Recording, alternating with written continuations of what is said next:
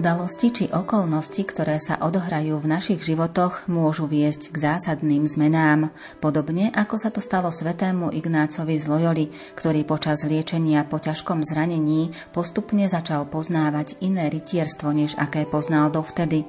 Išlo o oveľa ušľachtilejšie rytierstvo. Obdivoval, čo urobili svätý František, svätý Dominik a iní svätí v službe Najvyššieho pána. Napokon sa aj Ignác rozhodol, že ich bude následovať. Viac nám o životnej úlohe svätého Ignáca z Loyoli povie rektor jezuitského kostola Najsvetejšieho spasiteľa v Bratislave, páter Milan Hudaček. Pridáme hudbu podľa výberu Diany Rauchovej. O zvukovú stránku sa postará Marek Grimovci a príjemné počúvanie vám praje Andrá Čelková. On je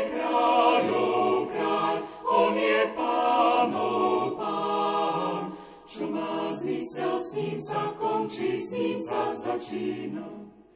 Aj hriešnik môže v Neho dúfať, On je veľký kráľ.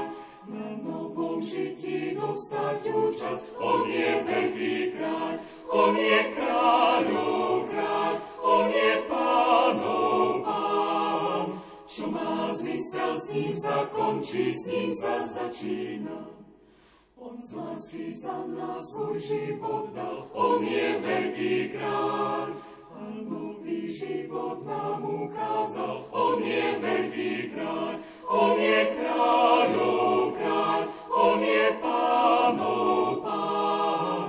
Čo má zmysel, s ním sa končí, s ním sa začína. Tak slavme Boha, Syna Jeho, On je veľký kráľ. Krista Pána vzkrieseného, On je veľký kráľ, On je kráľov kráľ, On je pánov pán. Čo má zmysel, s ním sa končí, s ním sa začína. Ignác po návrate z púte do Svetej Zeme hľadal odpoveď na nástojčivú otázku, čo ďalej. Okrem služby Bohu chcel slúžiť aj dušiam pre ich dobro a na väčšiu Božiu slávu. Napokon prišiel k presvedčeniu, že tento cieľ dosiahne, keď bude študovať. A tak sa dostal do Francúzska, kde odišiel v januári 1528. Na slávnej univerzite v Paríži študoval filozofiu a teológiu. Navyše na Parížskej univerzite sa stretali nielen študenti a profesori rozličných národností, ale aj rôzne myšlienkové prúdy, čo umožnilo Ignácovi urobiť si lepšiu predstavu o situácii v Európe a o náboženskej situácii v západnom kresťanstve. Z tohto obdobia nadobudol alebo získal aj nových spoločníkov, medzi ktorými je Peter Favre, František Xaverský, Šimon Rodriguez, Diego Laines, Salmeron, Mikuláš Bobadila. S nimi nadchnutý pre službu církvy 15. augusta 1534 skladá sľub malej kaplnke svätého Dionýza na úpeti Montmartru v Paríži. Tento sľub v sebe obsahoval prísľub, že pôjde táto skupina do Jeruzalema, aby tam slúžila pútnikom a pracovala na obnove ich viery. V prípade, že sa nepodarí tento sľub nejakým spôsobom dodržať z nejakých vonkajších okolností, tak pôjdu do Ríma a ponúknú svoje služby pápežovi. A fakticky takýmto spôsobom sa odvíjajú aj dejiny nasledujúceho roka. Celá skupina odchádza z Paríža potom do Benátok. V Benátkach už ako vyštudovaných ľudí príjme aj tamojší biskup, vysvetí ich na kňazov a čakajú na loď, ktorú by sa mohli dopraviť do Svetej Zeme.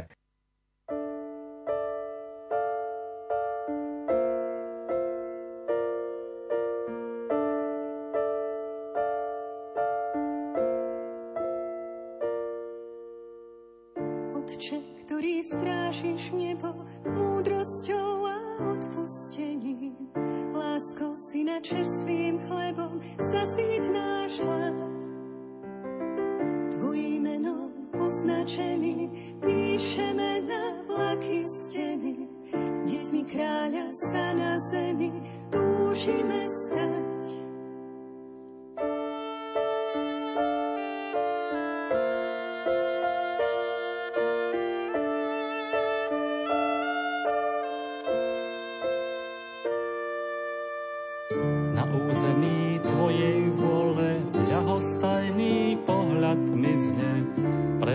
nás ako pole bez tvrdých skál. Zjednočený vesmír celý posúhlase s otcom my sme, padajúci ale smelý, Boh o nás stál.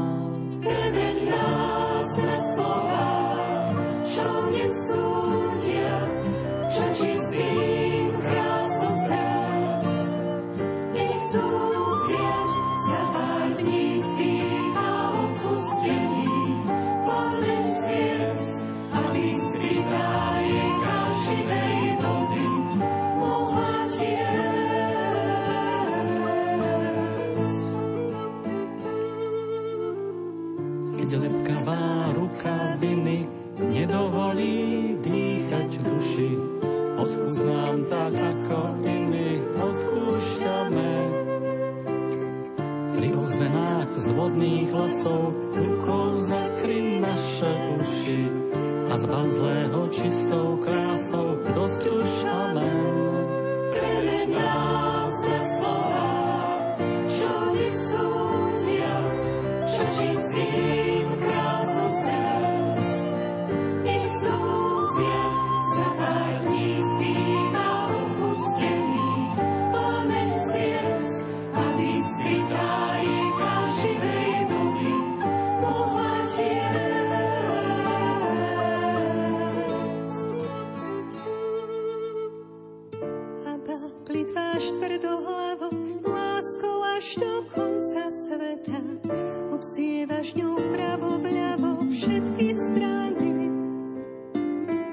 Ako tvoj syn aj ty beď rám,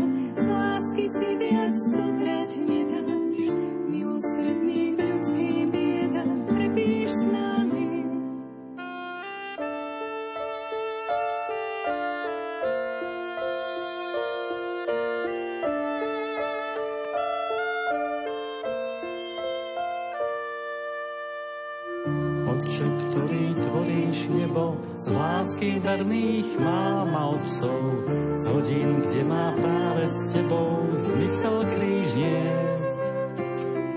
Hoci strach a jeho slova prekážajú kráčať nocou,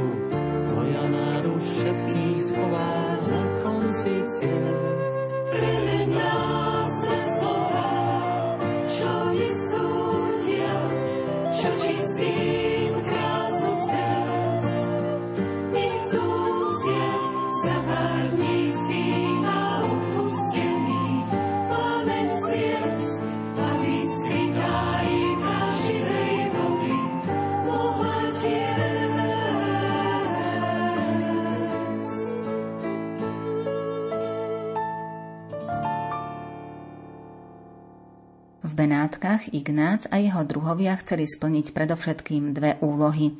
Nie kňazi mali prijať kňazskú vysviacku a v lete mali všetci odcestovať putnickou loďou do Svetej Zeme. Na obidve úlohy sa pripravovali modlitbou a dobročinnosťou. Bývali v dvoch nemocniciach, kde konali tie najnižšie práce okolo chorých. Kňazi udeľovali sviatosti. V marci 1537 všetci okrem Ignáca odišli do Ríma, aby si vyžiadali pápežské dovolenie na púť do Svetej Zeme. Pápež im vyhovel.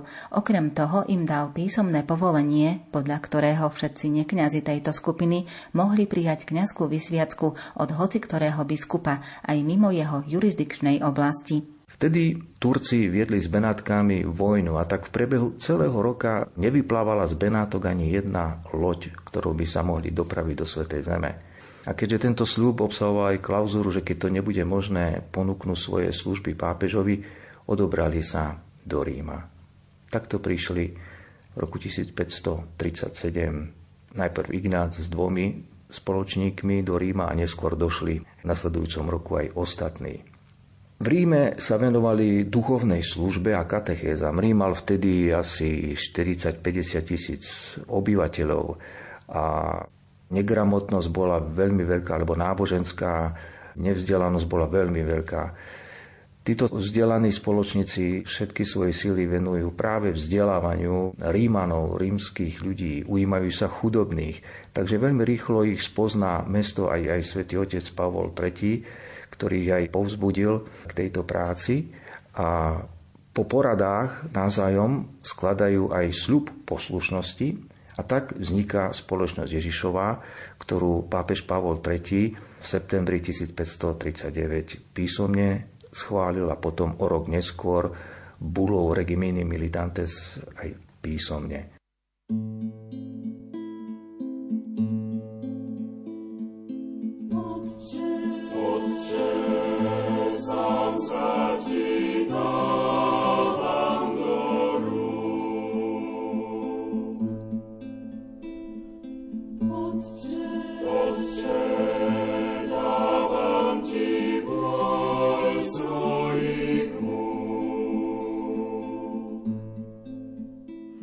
Teba dúfam, môj Bože verný, buď mi záchranou súžení.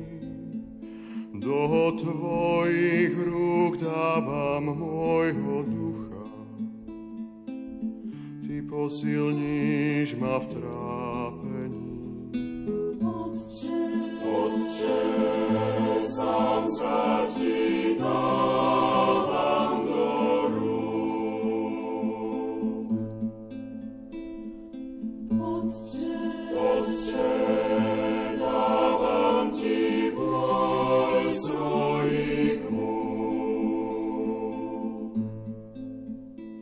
Všetci známi sa mi vyhýbajú, susedov som na posmech.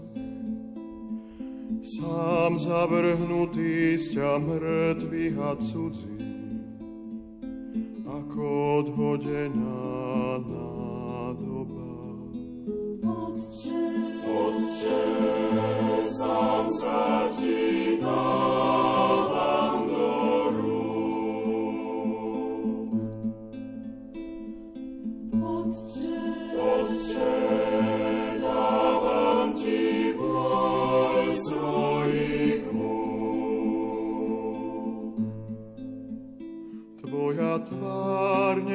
žiari nad sluhou, ktorý vzýva ťa v súžení.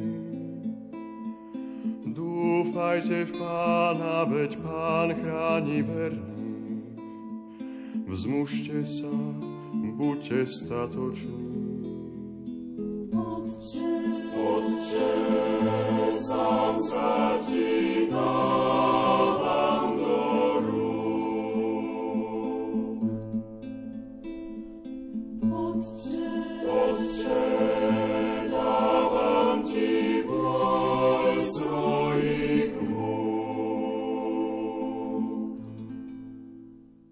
Svoju prvú svetú omšu Ignác odkladal pol druha roka.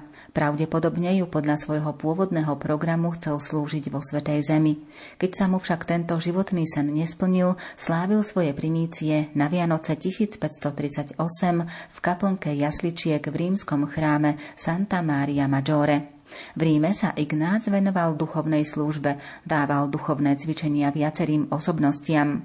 Základom jeho známych duchovných cvičení sa stali Ignácové manréske poznatky, ktoré získal v rozjímaniach a iné duchovné skúsenosti.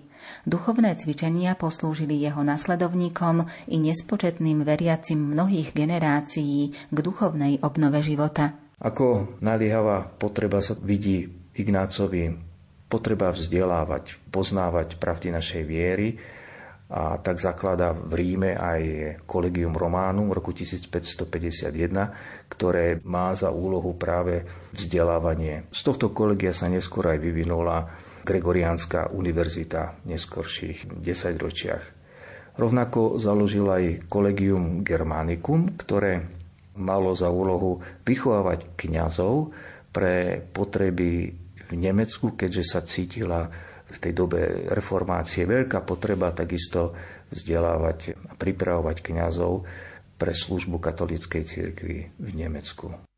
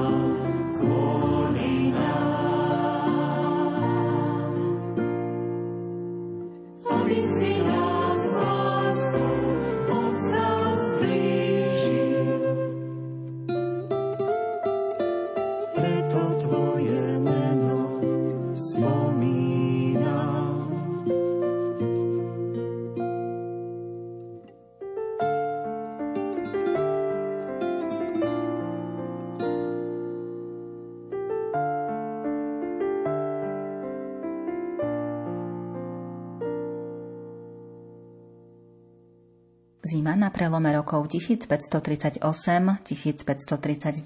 bola v Ríme neobyčajne krutá. Bezdomovci zomierali od hladu a mrazu na uliciach.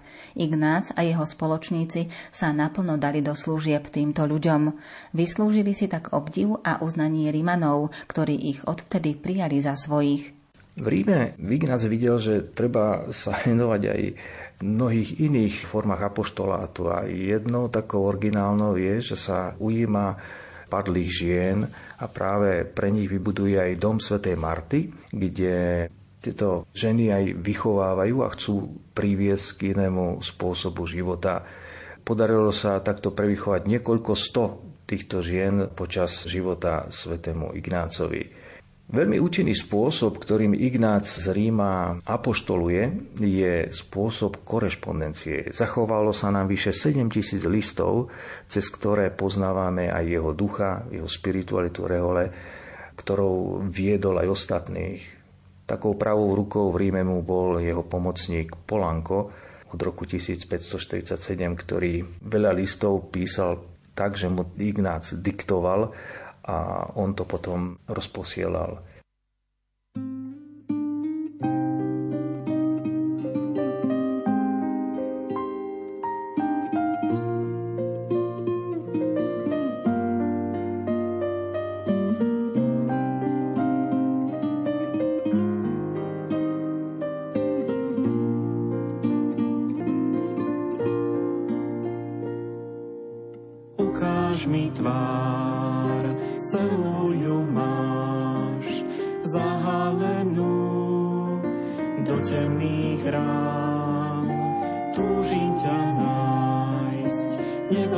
them close.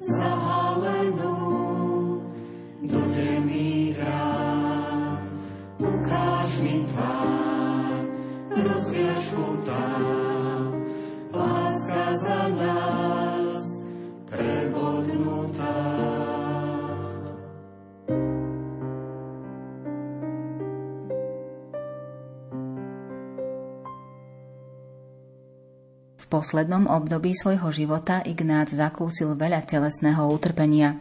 Zosilnili sa jeho žalúdočné a žlčníkové bolesti, proti ktorým boli lekári bezmocní. Napriek tomu veľmi intenzívne pracoval v apoštoláte, takže si zaslúžil titul Apoštol Ríma.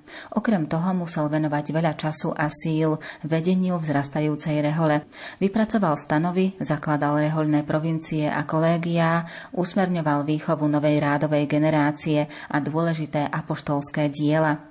Veľká časť jeho takmer 7 tisíc listov vznikla v tomto období. Popri intenzívnej a náročnej vonkajšej činnosti Ignác žil hlbokým duchovným životom. Rannému rozjímaniu a svetej omši venoval niekoľko hodín. Dostával veľa milostí, ako prezrádza jeho čiastočne zachovaný duchovný denník. Svetý Ignác mal aj zdravotné ťažkosti, problémy so žlčníkovými kameňmi a po jednom takom záchvate 31. júla 1556 aj zomiera v skorých raných hodinách. Pápež Pavol V potom v roku 1609 vyhlásil svätého Ignáca za blahoslaveného a neskôr pápež Gregor XV v roku 1622 ho vyhlásil za svetého.